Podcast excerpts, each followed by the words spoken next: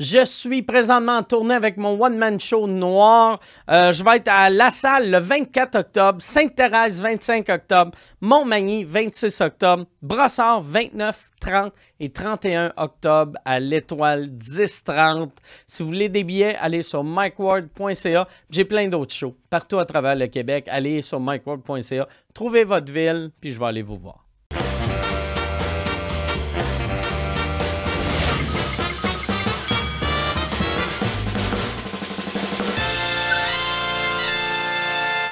Momoran, merci beaucoup d'être là.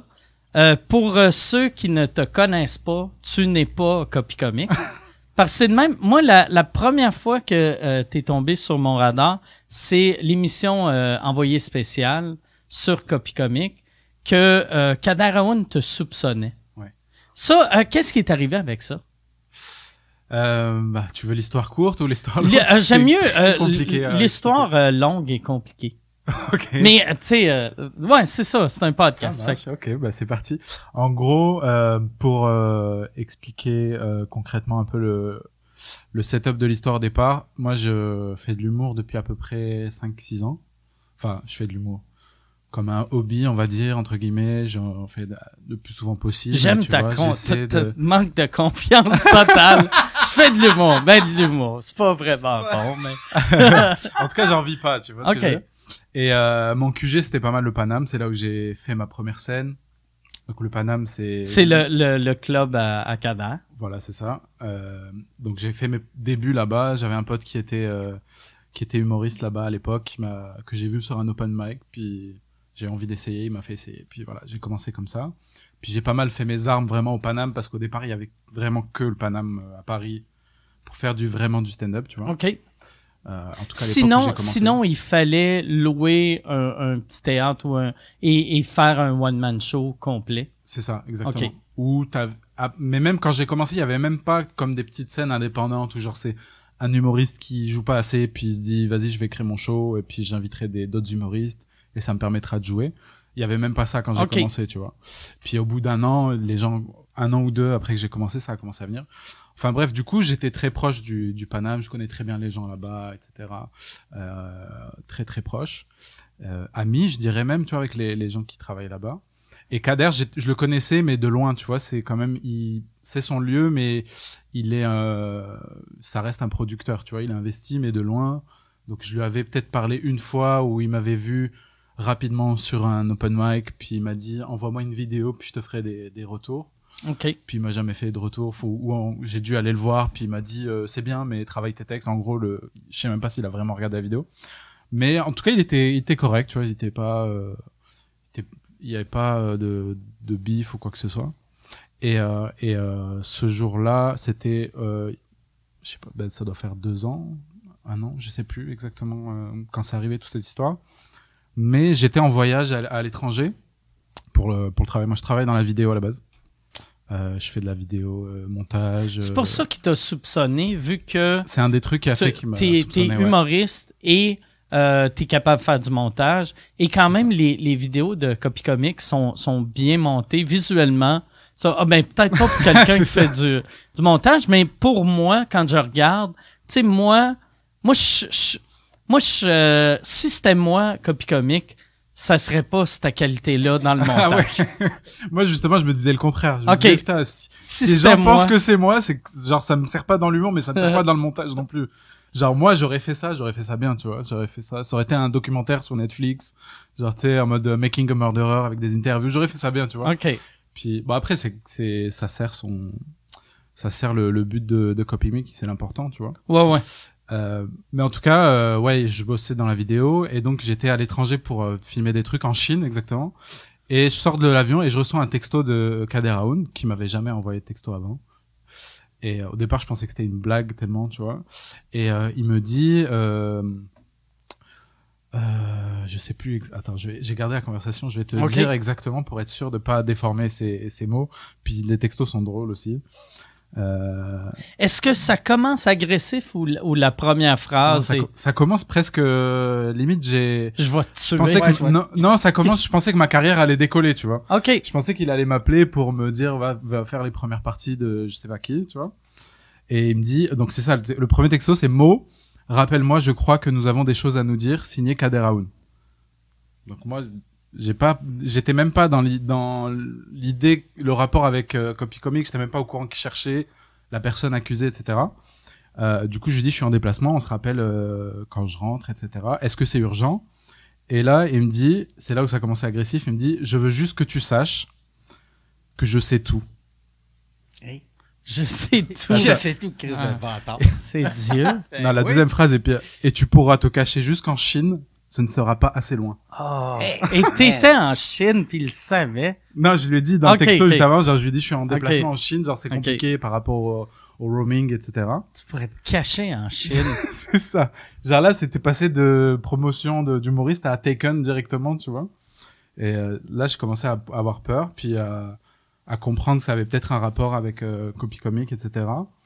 Puis après, euh, je lui dis, je suis pas sûr de comprendre de quoi tu parles, euh, mais tu peux me croire, je cache rien. Euh, on peut se voir ce week-end pour en discuter, il y a pas de souci. Et, et là, il me répond, ne joue pas avec moi, on va régler ça, et je te conseille de faire attention à ce que tu fais à partir de maintenant. Hey, Oh man. boy, hein. C'est OK. ça. Donc là, j'avais, j'étais pas bien. Et juste après, juste après, je reçois un coup de fil de, de Kader Aoun. Et je réponds. Et là, c'était vraiment full agressif. Là, c'était un mode, euh, je pense, facilement cinq minutes d'insultes euh, ininterrompues. tu En vois. plus, toi, t'es en Chine, fait que c'est cinq minutes qui t'ont coûté 400 euros. c'est ça, exactement. C'est quoi qu'il disait? En gros, la première phrase, je crois qu'il a répondu en disant écoute-moi bien, fils de pute. Bon. Genre, il n'y avait pas de dialogue, d'essayer de, savoir est-ce que c'est vraiment lui, Ouais. etc. Puis en gros, il m'a, je pense qu'il a, il a fait un coup de bluff. Je pense pas qu'il devait savoir que c'est Ouais, moi, mais il s'est dit, il a dû, puisqu'on m'a dit après aussi les gens du milieu qui m'ont parlé, ils m'ont dit il a dû recouper un peu tous les humoristes, etc. Puis euh, il n'y a pas tant d'humoristes à, à cette époque-là qui parlaient bien anglais. Donc ça, c'est en tout cas au Paname, tu vois.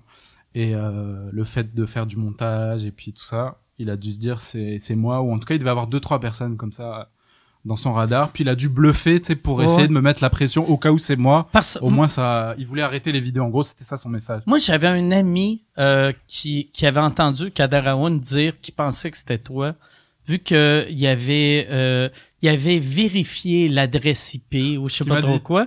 Mais euh, puis quand, quand euh, mon ami m'a dit ça, j'ai fait ah ouais. Mais c'est apparemment euh, c'est un bluff que souvent les gens utilisent, vu que la- la- l'adresse IP, quand j'ai parlé à des gens qui connaissaient mieux la technologie que moi, ça, ça pas que ça veut rien dire, mais ça veut rien dire. Tu sais, Ouais. c'est euh, tu sais pas l'adresse exacte de la ça. personne avec l'adresse IP. Bah mais lui, Tu lui peux très c'était bien euh, utiliser ton ordi depuis euh, le wifi de ton voisin. Tu peux utiliser Ouais. ton ordi depuis n'importe où. Si t'as un téléphone portable, genre y a pas l'adresse IP, elle change dès que tu dès que tu bouges, tu vois. exact. La seule chose qui peut relier un ordinateur, c'est l'adresse Mac. Le problème, c'est quand il m'a dit tout ça, moi, je- tu sais, j'ai, Vu que toi je tu suis dans la technique, je, je ouais, savais fait qu'il que tu savais que c'était n'importe quoi. là où c'était vraiment n'importe quoi, c'est qu'il m'a dit, il m'a pas parlé d'adresse IP au départ, il m'a dit, je connais quelqu'un chez Twitter, genre, qui travaille chez Twitter, puis qui m'a dit que c'était toi, genre, qui t'a remonté ton adresse IP. Donc non seulement il a remonté mon adresse IP, mais c'est quelqu'un de Twitter, genre, qui, qui, qui l'a aidé, genre, c'est Fait qu'il y a impossible, quelqu'un à Silicon Valley, en ça. Californie, qui a reçu un appel de Kader. C'est ça. Puis quand le FBI a demandé les adresses des terroristes, ils ont dit non, mais à Kader, ils ont dit ok. Ça, est-ce que, euh, tu sais, vu qu'il t'a fait ça à toi, euh, il l'a sûrement fait à plein d'autres mondes? Bah, j'ai pas. En tout cas, je sais qu'il y a d'autres gens qui, c'est comme ça, ont bif avec Kader pour à peu près les mêmes raisons.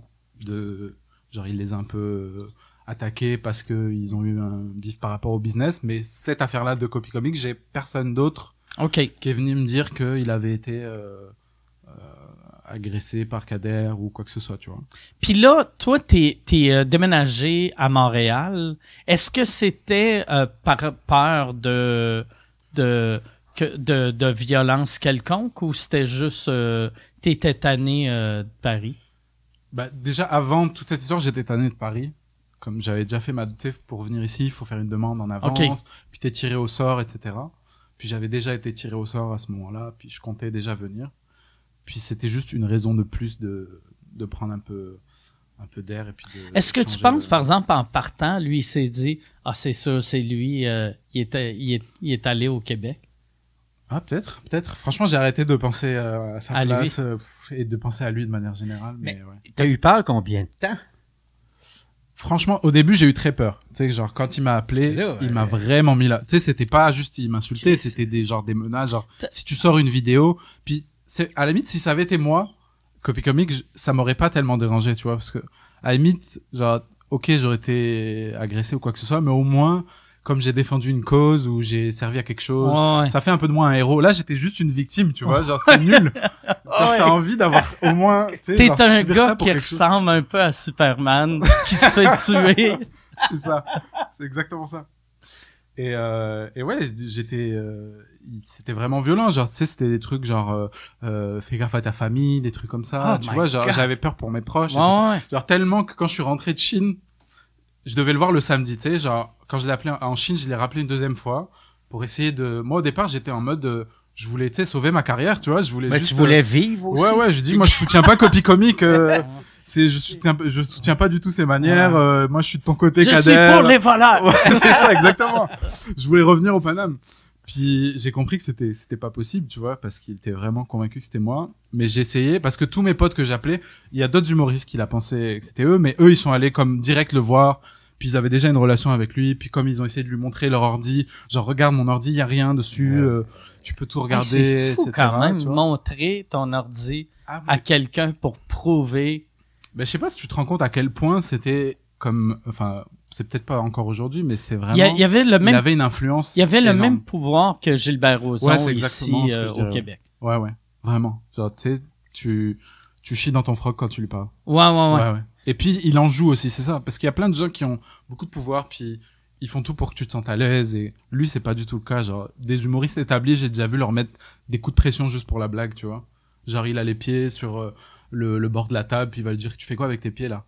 Puis le gars, il, il, il, il flippe vraiment, puis il lui dit, non, je rigole et tout. Juste, tu sais, pour, comme établir son pouvoir en permanence. C'est etc. quasiment une mentalité de gars de prison. Ouais, un peu. On ouais. dirait. euh, Bah, ou de gars de banlieue, de manière générale. Moi, j'ai, j'ai pas grandi en banlieue parisienne, j'ai grandi dans une petite banlieue de province.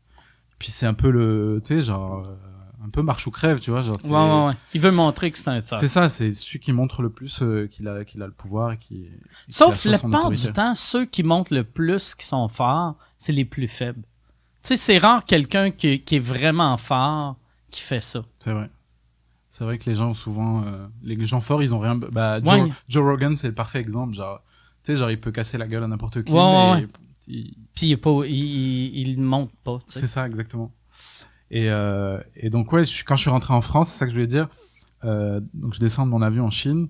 Puis j'étais vraiment comme un agent secret qui descend de l'avion, puis qui check tout le monde, genre, où est-ce qu'il est, le gars que Kader m'a envoyé, tu vois. oui, mais là. J'étais vraiment dans cette attitude-là, puis je blaguais pas, tu sais, j'ai vraiment, je, jusqu'à arriver chez moi, puis voir mes proches, j'étais vraiment dans un film, tu vois. Parce que toute la, je suis resté une semaine en Chine après ça, et toute la semaine, j'avais que ça qui me tournait en tête. Est-ce que tu avais appelé ta famille pour dire euh, reste à l'intérieur ou euh, non, je les ai appelés pour dire genre ce qui s'est passé, mais eux ils me disaient non, t'inquiète, il va rien faire, etc. Mais en fait, je me montais la tête parce que je me disais c'est tellement, tu sais, il- c'est pas, c'est pas euh, juste un producteur, c'est comme le un des plus gros producteurs. Il a énormément d'argent. Tu sais, genre j'en ai parlé après. Ça m'est arrivé de parler avec des gens sur euh, sur Facebook que je connaissais pas, qui me disaient fais gaffe. euh, euh, apparemment, il a mis, de il a mis euh, genre comme un un chasseur de tête sur ta sur toi quoi, genre un truc comme ça. Ok. J'ai des- j'ai un gars qui était proche de lui qui m'a dit ça. En tout cas, il a pas dit à moi. Et genre, il m'a dit, il a mis une, euh, une rançon, entre guillemets, sur euh, le gars qui va choper euh, Copy Comic, tu vois. Ok.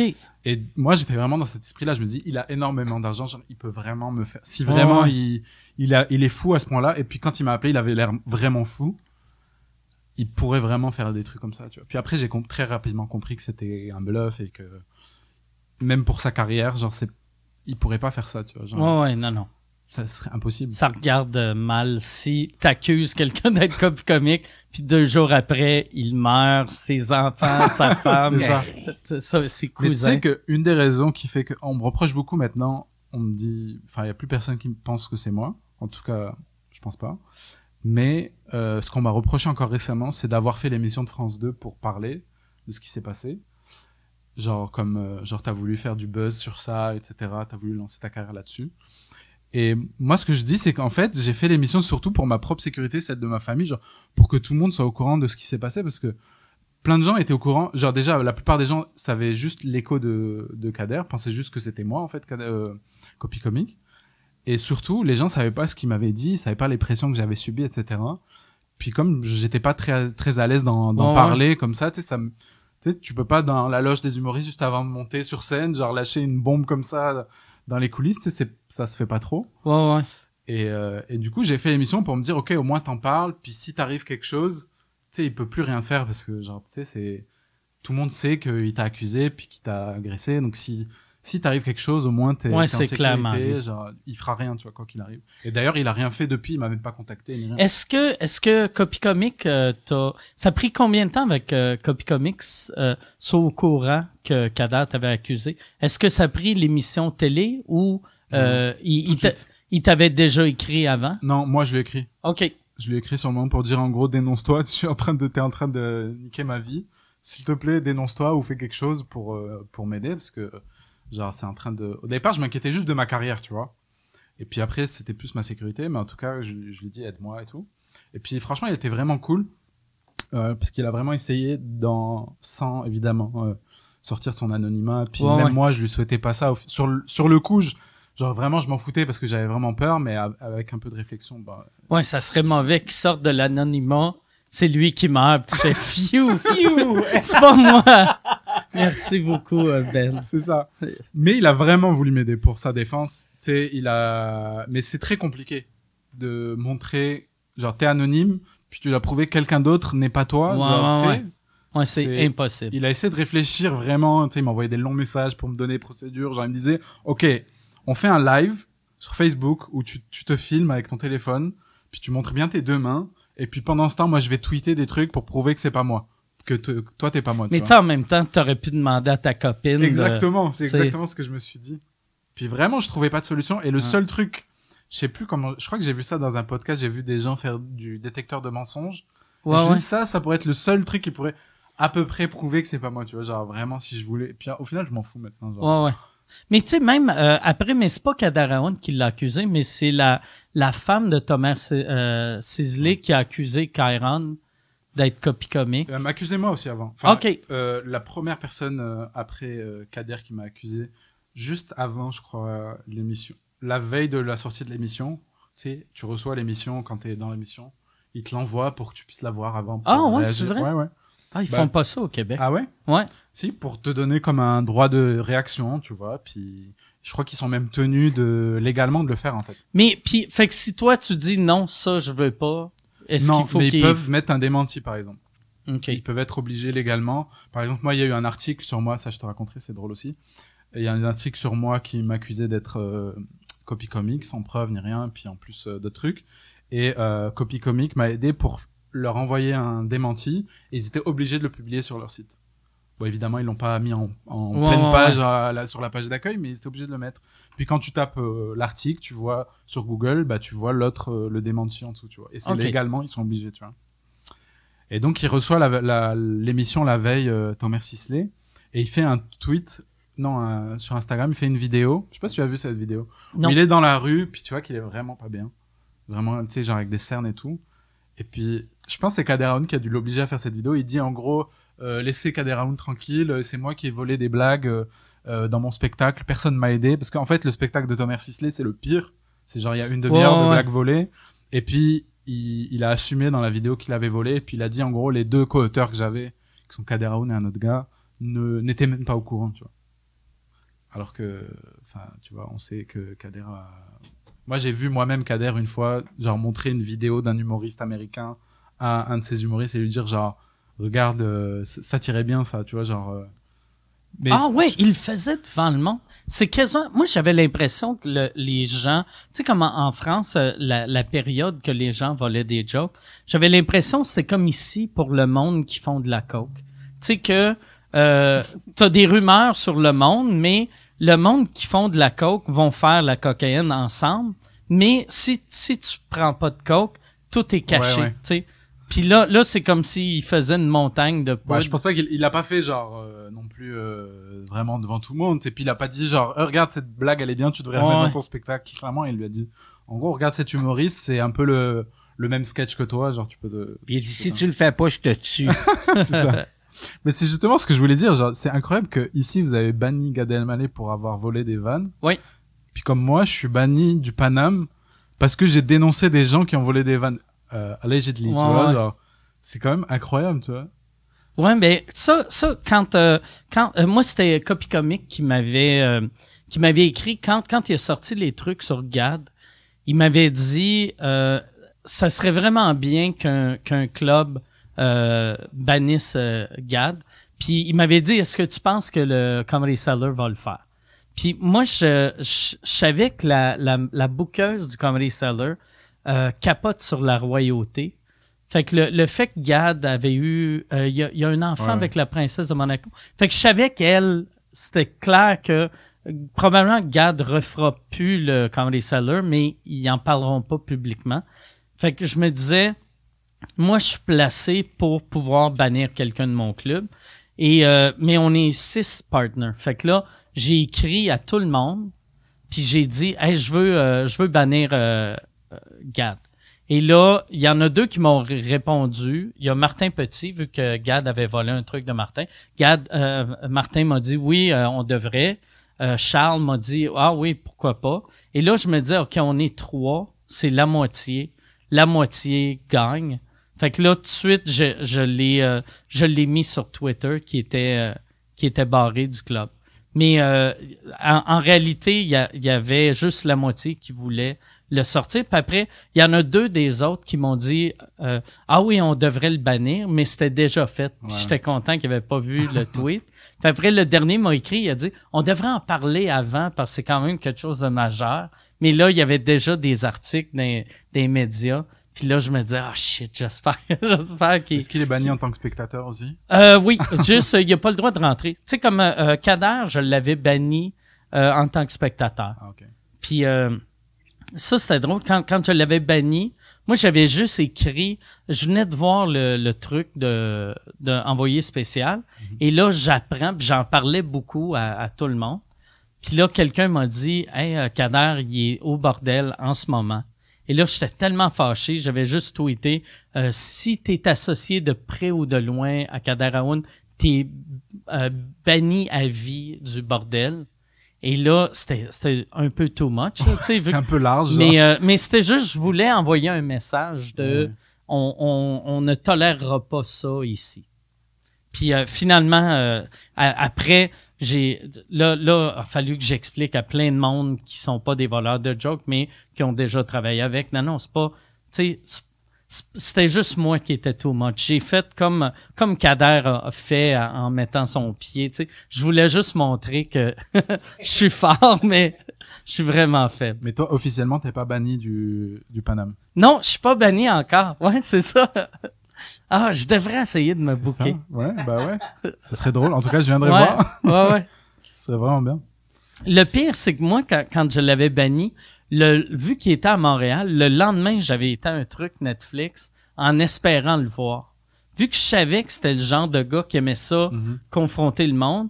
Et moi, je sais, je sais pas comment me battre, mais j'ai euh, j'ai une mentalité de bully. Tu sais, euh, j'ai une mentalité d'intimidateur. Fait que je me dis s'il essaie de m'intimider, je sais que je vais me défendre. Fait que je voulais vraiment le voir, mais euh, là j'étais rentré, mais je savais pas trop ce qu'il y avait de l'air. Tu sais, vu que je l'avais juste vu sur euh, en Google Image puis sur euh, euh, l'émission envoyée spéciale puis je trouve qu'il se ressemblait pas dans les deux fait que là je cherchais n'importe qui avec une barbe puis les cheveux longs fait que je, je regardais tout le monde puis finalement il était pas là Ouais. Bah, il sait à qui il s'attaque à chaque fois. Il- C'est vraiment une mentalité. Lui aussi, il a une mentalité de bully. Il va attaquer des gens plus faibles que lui. Ouais, ouais, ouais. C'est que. Genre, il va pas aller attaquer Gad Elmaleh ou. Mais c'est justement, moi, avec toute cette affaire, je me suis reproché ça au final. Je me suis dit, genre, t'aurais plus bossé sur tes jokes pendant 5 ans. Peut-être que t'aurais été à un niveau où, genre, il aurait pas pu t'attaquer, tu vois. ouais ouais, ouais. C'est juste comme ça que je me suis un peu mindfucké euh, tout seul. Je me suis dit, ok, bosse tes jokes. Puis c'est la meilleure façon de te sortir de là. C'est juste bosse tes jokes. Puis si t'es vraiment bon sur scène, tu- les gens seront obligés de t'appeler Ouais, tu sais, ouais. au bout d'un moment. c'est une bonne motivation Bah, ça ouais. Là, là euh, tu, euh, tu m'as dit que tu retournais en France. Ouais, euh, ouais. C'est fin quand tu là. retournes? À la fin de l'année, là. euh, OK. Et euh, est-ce que tu as, en travaillant ici au Québec, est-ce que tu as fait beaucoup de spectacles? Ouais, j'ai fait, bah, j'ai fait surtout des open mic parce que, tu sais, c'est compliqué quand t'as pas encore de notoriété ici. Ouais, ouais, puis te faire un réseau, les gens te voient, etc. Puis même, j'ai eu toute une période au début où, d'adaptation de mon matériel là, ici. Genre, au début, je prenais vraiment des fours parce que, soit j'essayais des nouvelles jokes, puis ça marchait pas du tout parce que, sais, les trucs que tu fais quand t'arrives dans un pays, souvent, ça va être les premiers trucs auxquels tous les gens qui sont venus dans ce pays vont Ouais, penser. Fait que, tu Ça les fait gens... très cliché. euh, C'est ça, ouais, exactement. Puis pour arriver à trouver des jokes sur les Québécois que d'autres étrangers n'ont pas fait, ça met du temps, tu sais, de comprendre les codes de la culture, etc. Euh, donc au début c'était compliqué, mais là j'arrive à faire quelques, tu sais, genre deux trois open mic, euh, deux trois scènes euh, tous les mois. Donc c'est- cool, ça me fait. Est-ce que ça a été long avant de t'adapter à l'accent québécois? Pour, euh, pour Non, ça, comprendre ou Non, euh, ça ça va. OK. C'est plus les, les références et puis ouais c'est ça. Puis le la façon de penser euh, québécoise, tu vois, genre euh, plus pour trouver des jokes, tu sais, genre c'est faut vraiment comprendre la mentalité pour euh, savoir où est-ce que tu peux facilement te moquer et où est-ce que genre c'est c'est soit trop tabou et enfin en soi les tabous c'est bien de s'y attaquer mais c'est surtout les tabous que genre dès que t'es français et que t'arrives ici les gens font les mêmes blagues tu sais genre, Ouais, ouais, ouais. et j'avais pas du tout envie de faire ça. Puis non plus, j'avais pas envie de comme de devenir québécois, tu sais, il y a des humoristes qui font ça, tu sais, genre ils arrivent ici puis ils mettent des hosties à chaque phrase, tu sais, Ouais, genre ouais. t'es français, genre assume euh, ton truc, tu vois, puis au final c'est ta différence, profite-en. Ça, est-ce que tu as peur, là, en retournant en France, que euh, le matériel que tu as bâti ici au Québec voyagera pas en France? Bah certaines jokes mais vraiment très peu, j'ai fait très peu de matériel. Au final, ça m'a poussé à comme garder des blagues que j'avais qui marchaient bien mais qui avaient un potentiel international qui marche partout en fait. Et au final, ça a aidé mon humour de manière générale. Ça m'a poussé à, genre même dans ma façon de parler sur scène, tu sais, il y a certains mots que tu peux pas utiliser ici, soit parce que vous avez pas la référence, soit parce que ça juste ça sonne bizarre. Genre tu peux pas dire, euh, je sais pas, gosse par exemple, tu vois. Et, euh, et du coup, ça m'a obligé à vraiment réfléchir à chaque mot dans, mon, dans, dans mes textes, etc. Et ça a développé mon vocabulaire sur scène, tu vois. OK. Parce que quand tu fais du stand-up, bah, tu c'est quand même très parlé, mais des fois, tu fais pas attention à ce que, aux mots que t'emploies, tu vas avoir des tics de langage, etc. Et le fait de bosser vraiment euh, euh, ici, ça m'a poussé à vraiment travailler chaque mot et à peser le pour le contre, trouver des synonymes sur certains mots qui, qui sont du, de l'argot, mais qui sont pas au final très riches en termes de d'humour, tu vois. Il y a des mots qui sont pas très drôles, mais tu Ouais, vas les ouais, utiliser ouais. parce que tu as l'habitude de parler comme ça. Et puis, tel autre mot qui est un peu plus langage soutenu, tu vas pas l'utiliser parce que tu vas dire, ah, ça fait trop langage soutenu, c'est bizarre, c'est pas moi. Mais au final, des fois, ça apporte, euh, tu sais, ça va apporter dans la blague quelque chose de plus intéressant, ça va aller taper plus exactement là où tu penses, tu vas trouver le bon mot au bon endroit. Est-ce que tu as joué dans d'autres pays que la France puis, puis le Canada? Euh, non, non, non. Non, j'ai fait que France-Canada. C'est-tu quelque chose que t'aimerais euh, t'aimerais faire? Là, là, vu que en venant ici, t'avais pas le choix de. Puis je pense pour, pour un Français, le Québec, c'est le probablement la place qu'il faut le plus adapter. Parce que euh, tout, tout le, le nord de l'Afrique comprend Ouais, ouais. le, le, le français français. Mhm. Ou puis tout, tout, la Belgique, la Suisse, c'est sont tellement collés. Ouais, c'est ça. Ouais, c'est clair.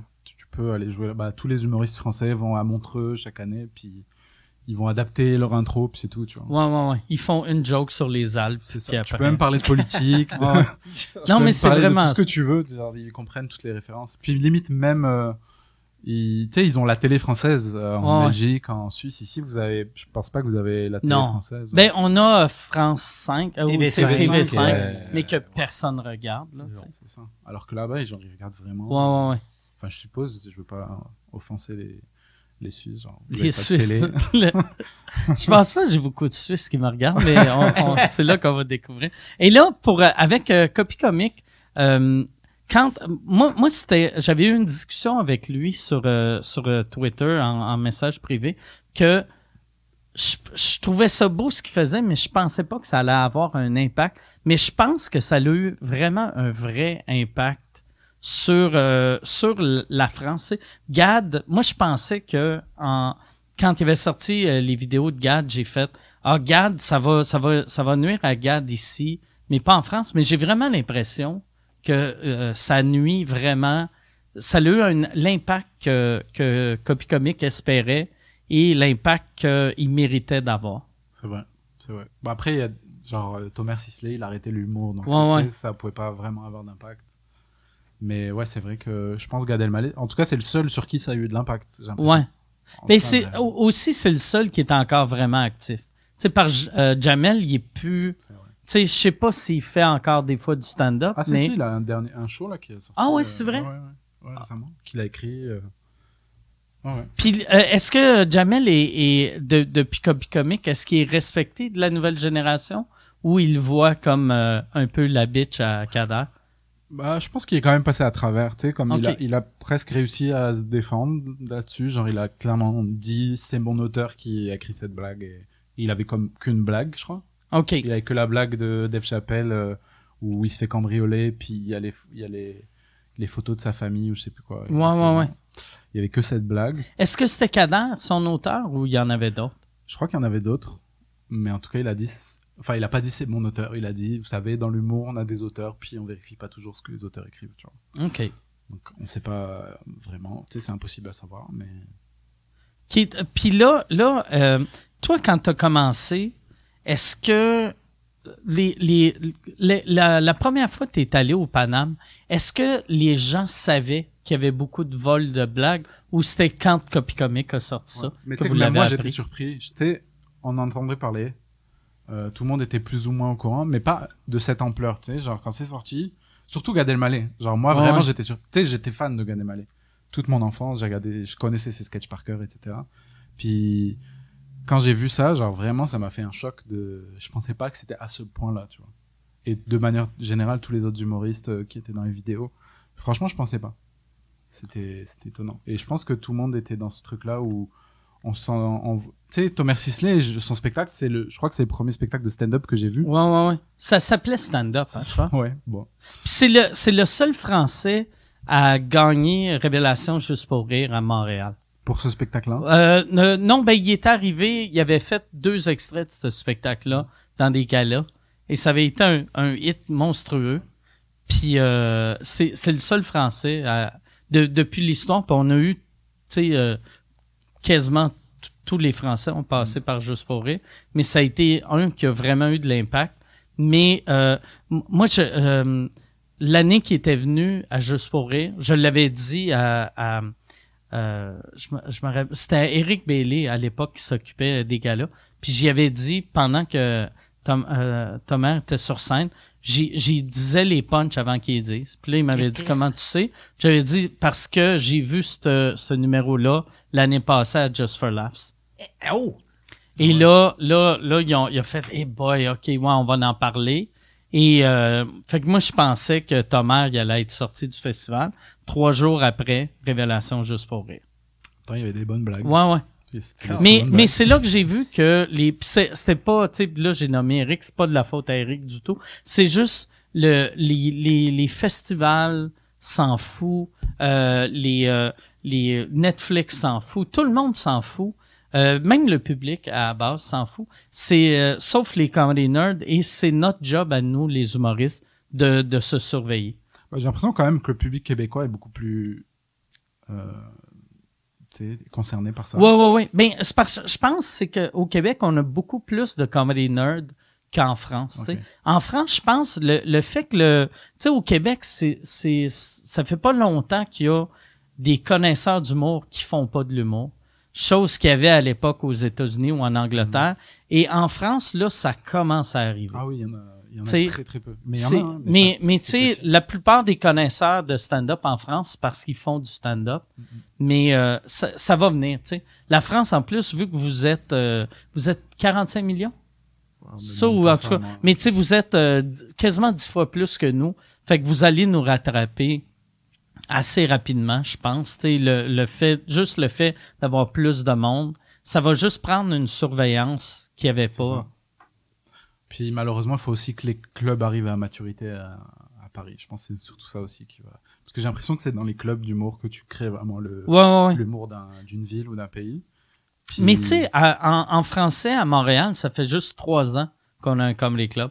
Avant ça, c'était des soirées, comme vous vous, vous appelez, des plateaux, que c'est un peu n'importe quoi. Euh, ce qui est pas mauvais pour l'humour de quand à tes débuts de jouer Bien dans sûr. des conditions difficiles, mais je pense qu'un coup que tu as prouvé que tu es capable de faire rire des imbéciles qui veulent juste crier, c'est c'est le fun de trouver un endroit que les gens vont, vont Ouais. voir ce que tu fais comme un art, puis pas juste comme, euh, comme un clown. C'est ça. Puis je trouve qu'ici, le, la grosse différence par rapport à la France, c'est que c'est, comme vous avez commencé plus tôt, c'est plus professionnel, plus c'est plus adulte. Tu sais, genre, les humoristes français, je crois que Gad Elmaleh, c'est le plus vieux, non? Le, des- Ouais, ouais, ouais. Qui font du, vraiment du stand-up, tu sais. Tous ceux à, à plus vieux de Gad Elmaleh, ils font pas du stand-up, ils font du one-man show, ou je sais pas ce qu'ils font. En tout cas, ils ont un mur devant eux, puis ils parlent pas au public. Ouais. Ou ils se sont adaptés après. Mais des gens qui ont vraiment, qui sont passionnés stand-up et qui en font, ils sont tous, tu sais, euh, ils ont, il y en a très peu qui ont plus de 35, 40 Ouais, ans. c'est alors vrai. qu'ici, il y en a, il y en a qui sont morts déjà, tu sais, genre, il y a- Ouais. on n'a pas d'humoriste mort en France, de stand-upper mort. Tu sais, comme Kev Adams, il y a 27 ans, je pense. C'est son cinquième, cinquième show solo différent de stand-up qui est quand même fou, tu sais. Ouais. Mais nous, euh, ouais, c'est, vrai ça. Euh, moi, quand j'avais commencé en français, les Américains, toutes, mes influences américaines, c'est toutes, euh, ils, ils devenaient bons dans la quarantaine. Ouais, Fait c'est que moi, quand j'ai commencé à 19 ans, je me disais, j'ai 20 ans pour apprendre le métier. C'est ça. Puis au Québec, on, on perce plus vite que- qu'en Amérique, mais je pense en France, ils sont encore plus jeunes. Ouais, ouais, on perce encore plus vite en France, ça peut aller très vite. Ça, est-ce que c'est parce que c'est tellement nouveau et c'était c'était des gars comme euh, Kader qui, qui placent les gens qu'il veut? En partie, ouais, je pense que ça, ça joue beaucoup. Il y a, il y a ce côté nouveau, le côté, euh, genre les, les, c'est assez facile de faire des scènes, beaucoup plus facile de faire des scènes à Paris qu'à Montréal. Tu sais, Ok. Quand t'es un open micer, je parle.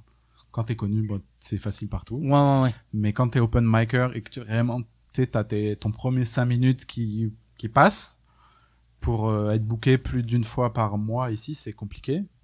Mais en France, tu peux être booké deux fois par semaine facilement OK. même plus et même je connais des open micers qui seraient des open des gens à Paris qui seraient des open micers ici à, à, à Paris ils jouent au Paname et dans les autres scènes euh, Ouais, ouais. 5 6 fois par semaine tu sais genre ils gagnent leur vie presque euh, de l'humour tu sais ils travaillent pas à côté Toi, quand tu as commencé le stand-up, ça fait cinq ans, c'était c'était comment ta première expérience sur scène, puis c'était où? bah, c'était au Paname C'était au Paname. mic. Euh, ils- à l'époque ils avaient un open mic ils ont plus je crois C'était un open d'open mic de trois minutes ou cinq minutes? C'était 5 minutes puis tu sais genre t'as le temps si tu dépasses c'est pas grave OK. il y a même pas de Ah, il n'y a pas de lumière, il n'y a pas Il y, a même, il y a de... même pas de régisseur, tu sais, genre on faisait la les humoristes. Il y avait un humoriste qui était décidé sur le moment parmi les open micers pour faire la régie, puis un pour faire euh, la présentation. OK, c'est puis- vraiment artisanal, là, Ah, ouais, malgré ouais. le fait que Ouais, c'est quand même une boîte reconnue. Bah à l'époque c'était c'était pas encore reconnu à ce moment-là, tu sais, ça a quand même décollé il y a, je pense, euh, quatre ans, je pense. En tout cas, un an ou deux après que j'ai commencé, tu vois. Moi quand j'ai commencé, et puis il y avait personne à l'époque. Moi, euh, la, la scène où je jouais, c'était à 18h. OK. Tu sais, ils ont des scènes à toutes les heures, 18h, 19h jusqu'à 23h.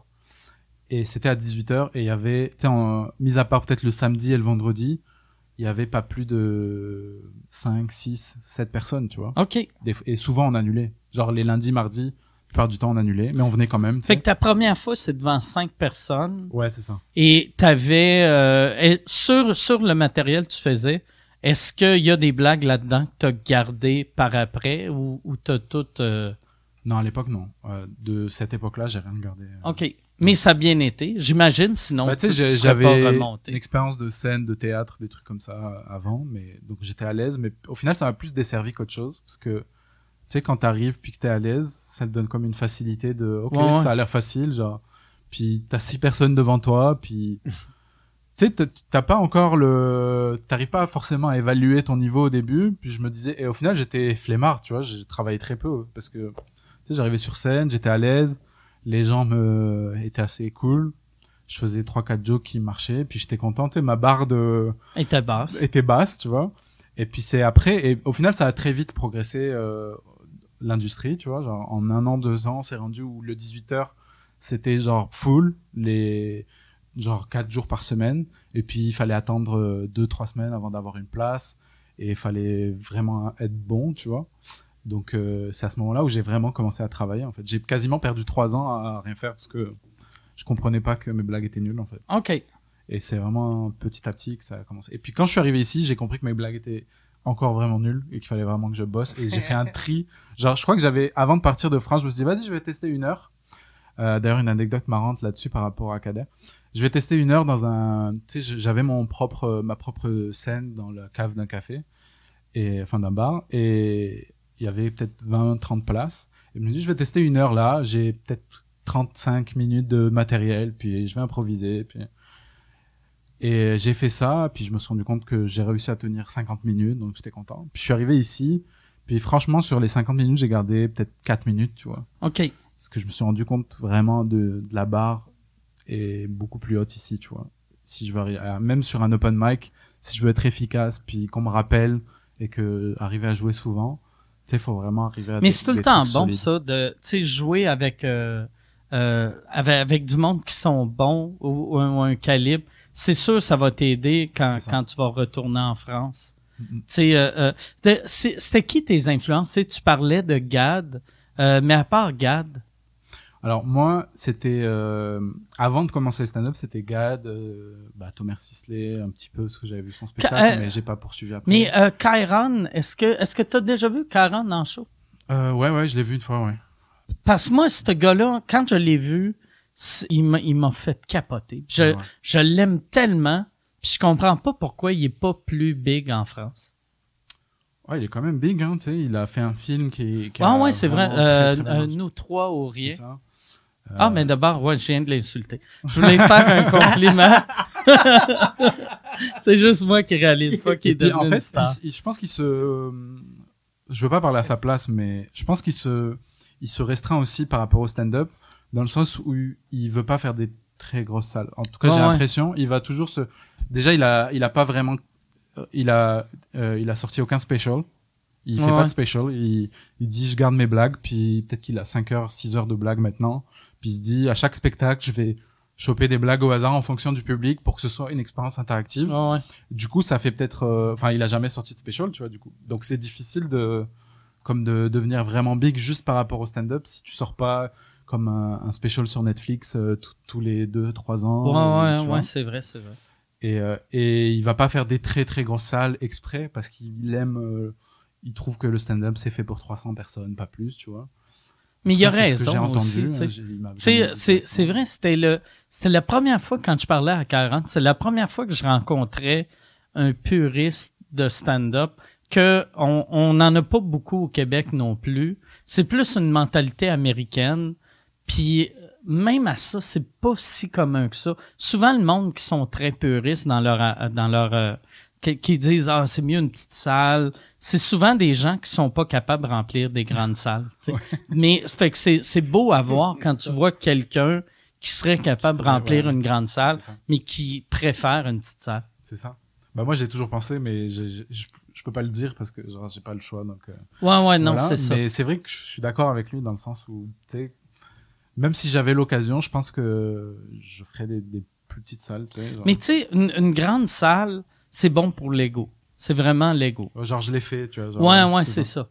Tu sais, euh, mais il y a, je pense en haut de 1000 personnes, Ah ouais. c'est, trop de monde. Ouais, 700, les théâtres de 700, 800, les trucs comme ça. Ouais. c'est- moi, j'ai, en, tant que spectateur, au-delà de, des théâtres de 700, 800, genre, je trouve, euh, déjà 700, 800, tu sais, c'est la limite vraiment. Tu sens que il y a comme un mur qui s'installe entre toi, puis si t'es pas au premier rang ou aller au dixième rang, tu sais, t'es, t'es vraiment en dehors du truc ou, enfin, je sais Les- pas, c'est bizarre. Surtout un gars, tu sais, comme mettons euh, euh, Kyron ou Sugar Sammy qui ont qui ont beaucoup de crowd work. C'est le, le seul que j'ai vu puis quand euh, qui qui qui fait du crowd work dans les grosses salles puis ça marche, c'est Jimmy Carr. Mais lui, tu sais, on a toujours le réflexe de parler aux gens en avant. Lui, il parle aux gens du balcon. Fait que vu que les gens crient, tout le monde entend. Après, il est capable de faire son crowd work.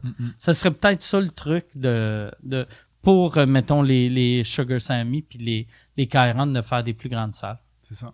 Moi, ce que j'aime chez Karen, c'est qu'en plus, c'est pas que du crowd work. C'est, il va adapter son spectacle au public. Tu sais, c'est comme un mindset un peu différent. Ouais, tu sais, ouais, il va parler avec eux, mais il a quand même des jokes et, qui sont vraiment bonnes et il va juste Tu sais, euh, sortir les tiroirs en fonction de, tiens, la personne vient de me parler de, je sais pas, il y a un enfant dans la salle, je vais faire mes blagues de pédophile. Euh, Il y a, euh, je sais pas, un gars qui, qui travaille dans le médical, je vais faire mes blagues de médecin. Enfin, je sais pas, je dis n'importe quoi, mais tu vois. Ouais. Et du coup, ça crée un truc quand même qualitatif. Parce que des fois, le, là, je regardais hier un show de crowdwork de euh, Andrew Schultz. Andrew ouais. Schultz? Il a sorti ça Ouais, sur ouais, son YouTube hier.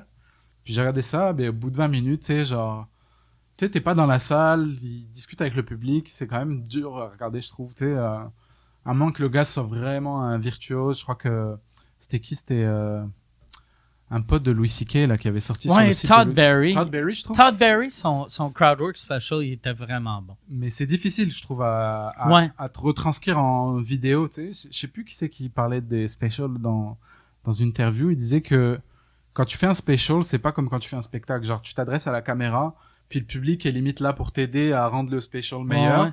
Mais tu sais, c'est vraiment c'est un truc cinématographique. Il y a plein de specials où quand le public est parti, ils vont faire des shots où il va faire semblant de faire euh, des blagues pour euh, juste avoir au montage quelque chose de vraiment dynamique, etc. Tu sais, ça respecte pas du tout les règles d'un vrai show. Tu sais, Ouais, tu vois ouais. pas- C'est pas une captation, c'est c'est un truc artistique à part entière en fait. Moi, quand j'avais commencé à faire du stand-up, il y avait quelqu'un qui m'avait dit, pour la télé, tu fais ta prémisse au, au public et le punch à caméra.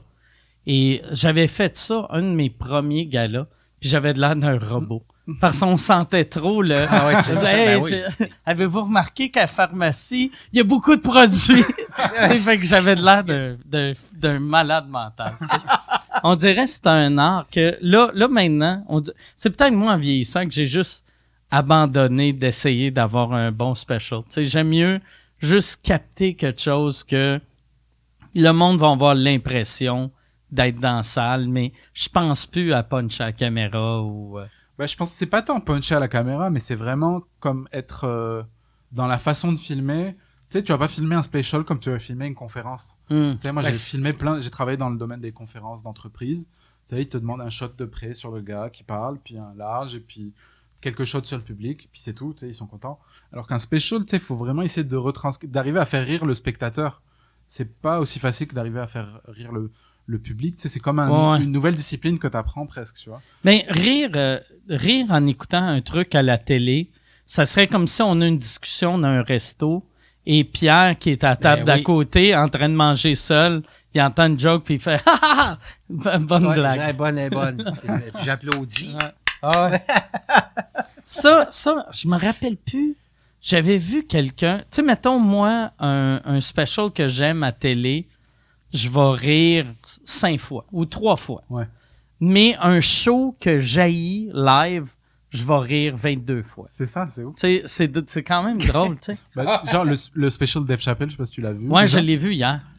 Quand je l'ai vu, tu sais, j'ai trouvé ça vraiment bon. J'ai, je trouve ça peut-être un de ses meilleurs, mais j'ai pas rigolé. Non. Tu sais, genre. Mais mais Comme si j'étais, si j'avais été au show, je pense que j'aurais, je serais sorti en transpirant, puis j'aurais vraiment passé un bon moment.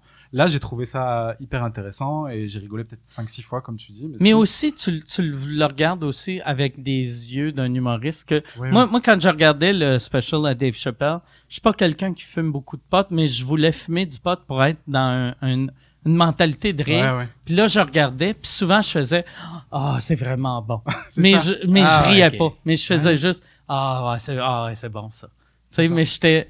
On dirait que j'étais heureux, j'avais du plaisir. Ouais. Mais, Mais ça dépend des humoristes. Regarde euh, euh, Kevin Hart. Je suis sûr que si je le vois en live, je rigolerais moins que quand je le vois en vidéo, parce qu'il me fait vraiment rire. OK. Genre, ses specials sont vraiment. Quand je regarde le, la vidéo, tu sais, genre. Il, parce qu'il a vraiment un talent d'acteur, puis.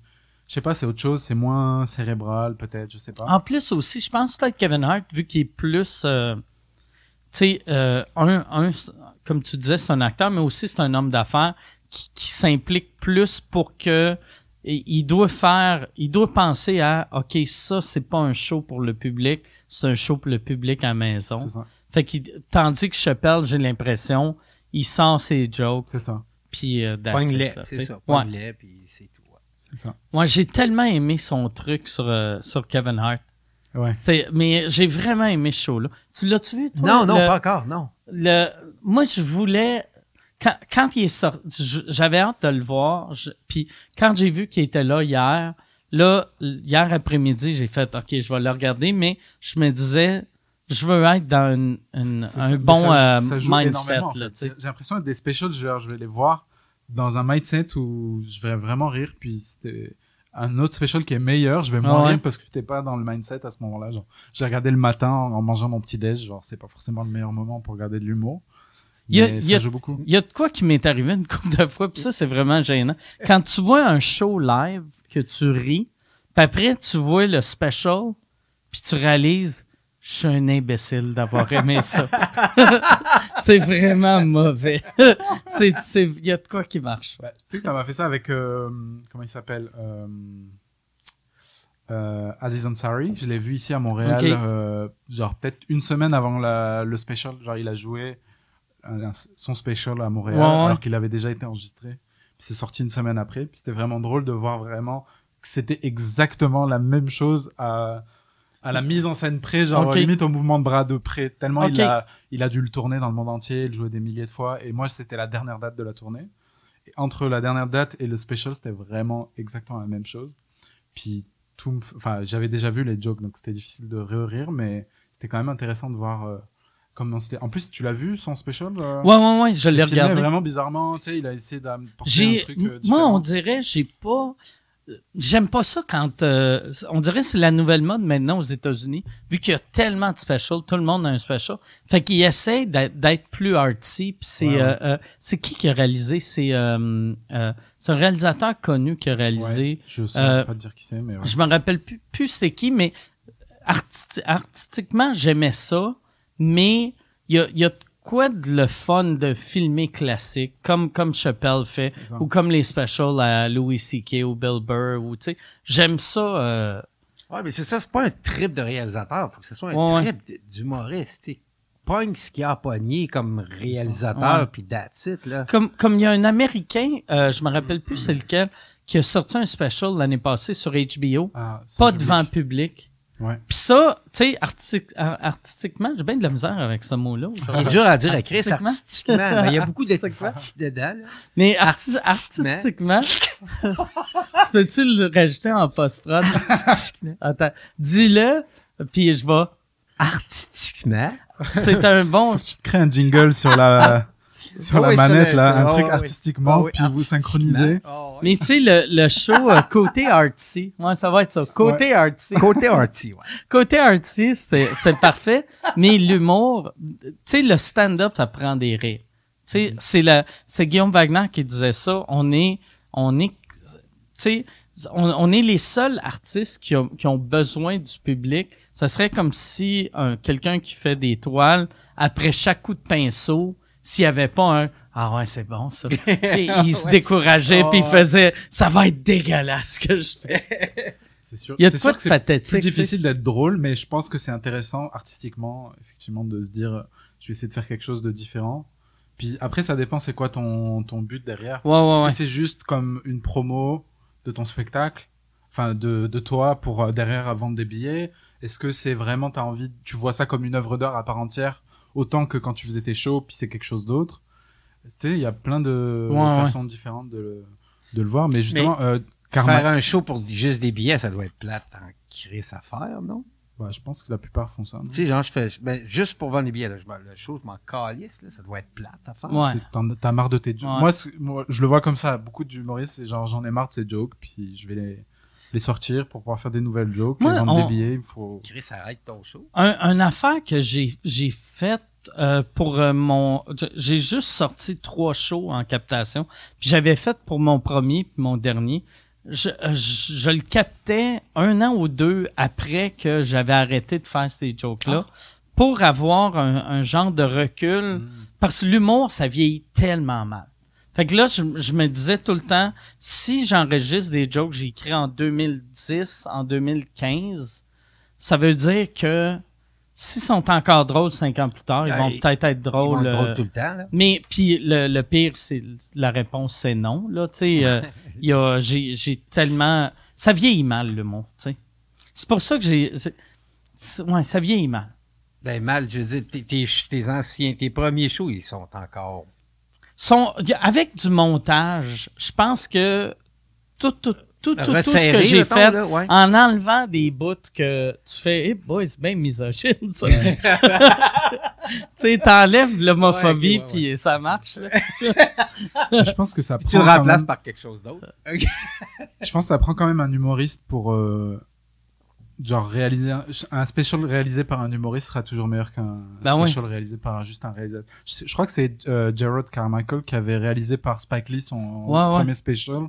Puis le deuxième, c'était un humoriste, c'était euh, euh, comment il s'appelle ce gars euh, J'ai oublié, mais c'était un humoriste. Je sais que Chris bon. Rock, son dernier show, c'est Bo Burnham Ouais, qui a bah, réalisé. Bob Burnham qui Ouais. avait réalisé Carmichael aussi. Et puis il a vraiment cet œil de à la fois d'humoriste puis de réalisateur. Puis il travaille les lumières, etc.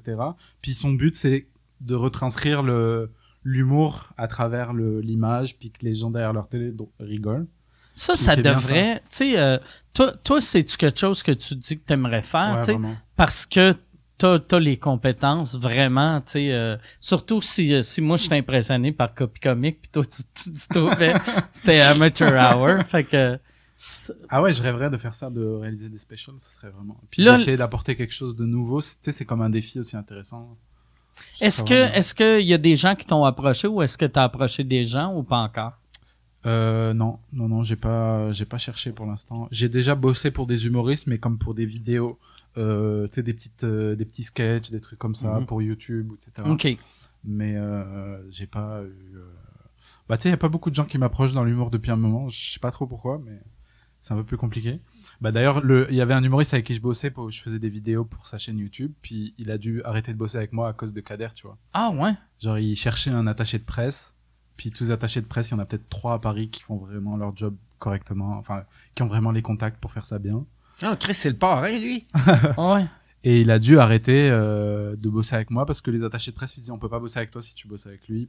Et je pense même pas que Kader a dû intervenir. Je pense que c'est juste tellement une aura puis des humoristes qui pèsent que Oh, les ouais. gens d'eux-mêmes se disent on va pas prendre de risques. Tu sais genre euh, c'est pas c'est pas c'est pas comme si moi j'avais un tu sais je, leur apportais beaucoup d'argent. tu Ouais, vois, ouais. genre moi tu sais j'étais juste euh, un prestataire vidéo. C'est facile d'en trouver un autre. Tu sais j'apportais peut-être un truc en plus par rapport au fait que je fais de l'humour, mais c'est pas non plus. euh, tu sais, le gars, c'est pas des vidéos qui font des milliards de vues grâce à moi, tu vois. donc, euh, Mais le gars aurait, si le gars avait été plus business, il, euh, il t'aurait dit, hey, euh, dans le générique, change ton nom à Denis, euh, Denis Bimbard ou tu sais, cha- tu sais, il y a invente même pas un mon nom. Invente un Il y a nom. Ok. même pas mon nom. C'est des non. gens l'ont su, je sais pas comment, mais les gens l'ont su. Tu sais, les gens finissent toujours par, par le savoir. Même Par récemment, j'avais j'avais un show ici au Québec et, et genre je me suis associé avec une prod. euh, au départ, je voulais le faire moi-même pour les humoristes français du Québec, tu sais, genre essayer de faire euh, parce qu'il y a beaucoup de Français ici à Ouais, ouais. On s'est dit faire un show pour eux avec soit des Québécois qui ont vu envie d'adapter leur humour pour un public qui a juste les références françaises, soit pour des Français qui sont de passage. Puis j'avais cette idée de show, puis il y avait euh, une productrice qui avait la même idée de show, puis on nous a mis en contact et on a décidé de le faire ensemble. Et puis je présentais, je co-présentais le show, et puis j'ai présenté la première, puis je sais pas comment ça s'est su, etc. Elle a dû arrêter de, elle a dû m'enlever de, la programmation du show parce que c'était trop compliqué de faire venir des humoristes de Paris euh, pour faire le show. Ou... Ouais, c'est ça. Les gens veulent pas s'associer avec moi. Genre, c'est trop risqué parce qu'il il y a même des gens qui étaient en empathie avec moi, mais qui me disaient je suis vraiment désolé. Tu sais, qui m'appelaient pour me dire je suis désolé, genre je peux pas me passer du Paname, genre ça me fait. Tu sais, c'est mon ma principale source de revenus. Euh, ma carrière euh, repose beaucoup là-dessus parce que sinon je- il y a très peu de place où je peux vraiment tester Mais des même, blagues. tu sais, ça, je pense que c'était vrai il y a une couple d'années. Mais là, maintenant, j'ai l'impression que, vu que l'humour est en train d'exploser en France, il y aurait moyen de survivre sans jouer au Paname. J'espère. C'est mon. C'est là qu'on va je voir compte euh, là-dessus quand à la fin de l'année. Je compte là-dessus quand je vais. Je crois qu'il y a Shirley Soignon qui, a, qui va ouvrir Ouais, son ouais, ouais. comedy club là, à la rentrée. Donc ça, ça peut être euh, intéressant si j'arrive à jouer là-bas. Puis, puis en fait, c'est Mais je pense pour de- du monde comme Shirley, le, le fait, le, le, tout, tout, tout- toute la marde que tu as vécue, euh, ça devient une qualité. Tu sais, au, au lieu Ouais. d'être Ah, ok, ah non, non, il est. Tu sais, Kader l'aime pas. Tu sais, pour certaines personnes, c'est un défaut. Mais tu sais, comme pour moi, c'est une qualité. Ouais, ouais. Ouais, c'est clair. Moi, automatiquement, t'es devenu euh, dans mon top 5 des humoristes français. Les ennemis de mes ennemis sont mes amis. Exactement. Ouais, c'est clair. Et je voulais te raconter justement, tout à l'heure, je parlais du, du- de, tu sais, du, de l'heure que j'ai testé à Paris. Et justement, euh, il s'est passé un truc par rapport à Kader là-dessus. Dans le public de cette heure, tu sais, j'avais fait un peu la promotion sur mes réseaux sociaux. Puis il y avait peut-être 20 personnes qui avaient réservé. Il y a eu 25 personnes sur place. Puis c'était vraiment fun, tu vois. Et euh, dans le public, il y avait un gars. Et j'ai parlé avec tout le monde. Tu sais, quand il y a 20 personnes, tu fais du. T'as le temps de parler avec tout le monde. Et puis il me dit, ouais, je suis dans l'informatique. Puis je m'appelle euh, un tel. Et puis trois jours plus tard, il y a un article qui sort sur Vanity Fair. Et en fait, c'était ce gars-là qui s'était fait passer pour quelqu'un d'autre, qui en fait était journaliste. Puis il y avait un autre nom que celui qu'il avait donné pendant le show, tu sais. Et en gros, l'article, le titre, c'était euh, Nous sommes allés au spectacle de copie comique et c'était de la merde. Et tout l'article, en gros, il démontait le spectacle sans dire mon nom d'artiste. Il disait On est allé voir le spectacle de Hey. copie comique. Puis genre, il a refait un medley des vannes qu'il a déjà mis sur son YouTube. Et etc. En gros, il faisait tout pour descendre le spectacle. Euh, ce que je peux... euh, genre, ok, si tu veux, mais genre, au moins, dis, mets mon nom, tu vois. Ouais. Et justement, Mais en même temps, vu qu'il a- vu qu'il t'insultait, c'est mieux qu'il ait pas ton nom. ouais, mais bon, tout le monde dans l'industrie Ouais. savait que c'était. Puis même pour le principe, ça, ça m'a vraiment énervé. Puis il a fait, il, il est venu incognito et euh, et surtout sur Twitter après, il assumait pas. Genre, euh, tu sais, plein de monde euh, lui disait ouais, comment tu peux, euh, tu peux faire ça Genre c'est bas de- d'attaquer le gars, il est déjà au sol, il est déjà. Et euh, il assumait pas. Il disait vous allez voir, vous allez voir, c'est vraiment lui. euh, euh, ça va sortir, j'ai des preuves, etc. Puis il a juste enlevé le tweet euh, trois mois après ah ouais. quand l'histoire était passée. Ben, Mais grâce à Copy Comic, j'ai quand même réussi. euh, Enfin, c'est Copy Comic qui l'a fait euh, sur Twitter. Et il, il m'a dit qu'il allait contacter Vanity Fair pour justement faire un démenti, comme je t'avais expliqué tout à l'heure. Vu que c'est légal et qu'ils avaient aucune preuve que c'était moi, ils ont été obligés de publier un démenti. Puis ma petite victoire, c'est quand tu tapes sur Google mon nom, genre mon art- l'article démenti, genre il est avant l'article de où en gros il dit qu'il avait mon spectacle puis que c'était de la merde. Ça serait fort si aussi dans l'article démenti, c'est puis c'était excellent. By the way. By the way, c'était By the génial. way, c'était bon, hein, solide. là, ouais, ouais. Bah je sais pas, ça se trouve il était là, Copy Comic, il a vu mon spectacle, je suis même pas au courant. Mais euh, Sûrement que Copy Comic est allé te voir, tu sais, parce que moi, je- moi, je me mets dans, à sa place. Si, s'il y a quelqu'un qui est, sou- mettons, si moi, on va dire que je suis Batman, là, tu sais, puis il y a quelqu'un qu'on soupçonne d'être Batman, je vais aller le voir pour voir est-ce qu'il nuit à, à mon image, tu sais. Ouais, oui, c'est. Parce que tu veux pas une merde qui, qui te représente, tu sais. Fait que c'est sûr qu'il t'a des, qu'il est allé te voir. Je sais pas, je sais pas. En tout cas, il m'a fait des, des compliments. Il, était- vraiment cool. Franchement, sur. euh, Mais tu sais qu'une fois, même pour prouver que c'était pas moi, j'ai publié sur Twitter toutes les conversations que j'ai eues avec Copy Comic. Puis genre, ça faisait comme peut-être euh, des screenshots hyper longs. Puis il y en avait peut-être une soixantaine, parce qu'on a dû échanger peut-être des centaines de, de messages au cours des peut-être des six mois, un an. Puis j'ai publié ça pour dire genre, tu sais, je suis pas fou au point de créer 8 heures de conversation juste pour prouver que c'est pas moi, tu sais, genre, ce serait quand même bizarre de discuter avec le gars alors que c'est moi, tu vois, c'est complètement absurde. Ouais. Puis même ça, ça, il y a toujours des gens qui sont là, ouais, mais on sait jamais. C'est un peu, j'ai abandonné l'idée de vouloir euh, prouver que c'était pas moi. Puis, euh, mais ce qui était marrant dans le, dans le reportage de France 2, c'est que j'avais peur de France 2 parce que tu sais, tu sais jamais, dans le montage d'une émission, plein de gens m'ont dit méfie-toi, tu sais, les journalistes, tu sais jamais quel ouais. angle ils vont prendre après une fois au montage. Est-ce qu'ils vont, tu sais, genre couper tous les moments où je disais que c'était pas moi, puis ils vont dire on l'a trouvé et genre, euh, tu vois? Donc c'est pour ça que je, dans, je sais pas si t'as vu dans le reportage, j'ai mis un t-shirt Ouais, ouais. a écrit, écrit je ne suis pas copy comic parce que je me suis dit quoi qu'il arrive au montage, ils pourront pas genre flouter mon t-shirt, ça va faire trop bizarre, tu vois? Et du coup, j'avais fait ça exprès pour ce- cette raison-là, tu vois. Mais le montage, moi, je, je, je sais pas s'il y avait d'autres trucs que tu avais dit, mais je l'avais aimé. Puis euh, c'était drôle de voir après Kader qui blâmait, euh, il blâmait, Thomas Sisley. Ouais.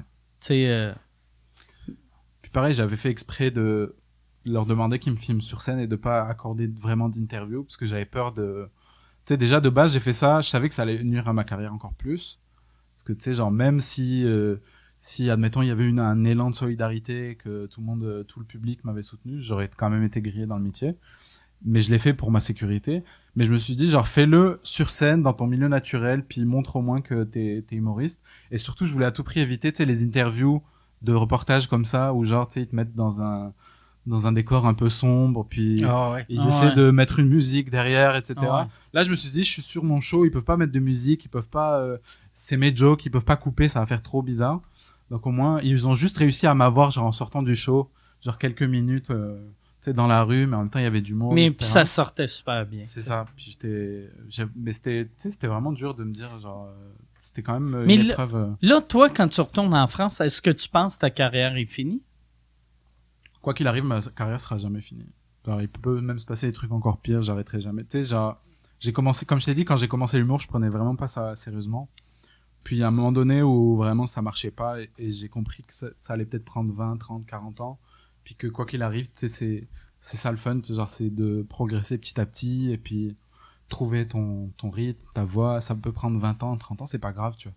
Même si j'en vis pas, je m'éclate dans, dans la vidéo, etc. Puis j'arrêterai jamais tant qu'il y a des open mic qui me laissent jouer ou, ou que moi je peux arriver à faire mon, ma propre scène et trouver du public parce que le public m'a jamais renié tu sais genre jamais un public quelqu'un dans le public m'a dit ah non je veux pas voir copie comique tu sais donc tu sais ma carrière sera jamais finie C'est bon. Eh bien, merci beaucoup euh, Merci de m'avoir accordé euh, cette, euh, cette entrevue. C'est drôle de dire entrevue, mais c'était une Ben, entrevue. ben oui, je suis devenu, ça je y est. devenu Paul Arcand. T'es devenu Paul Arcand. Ouais.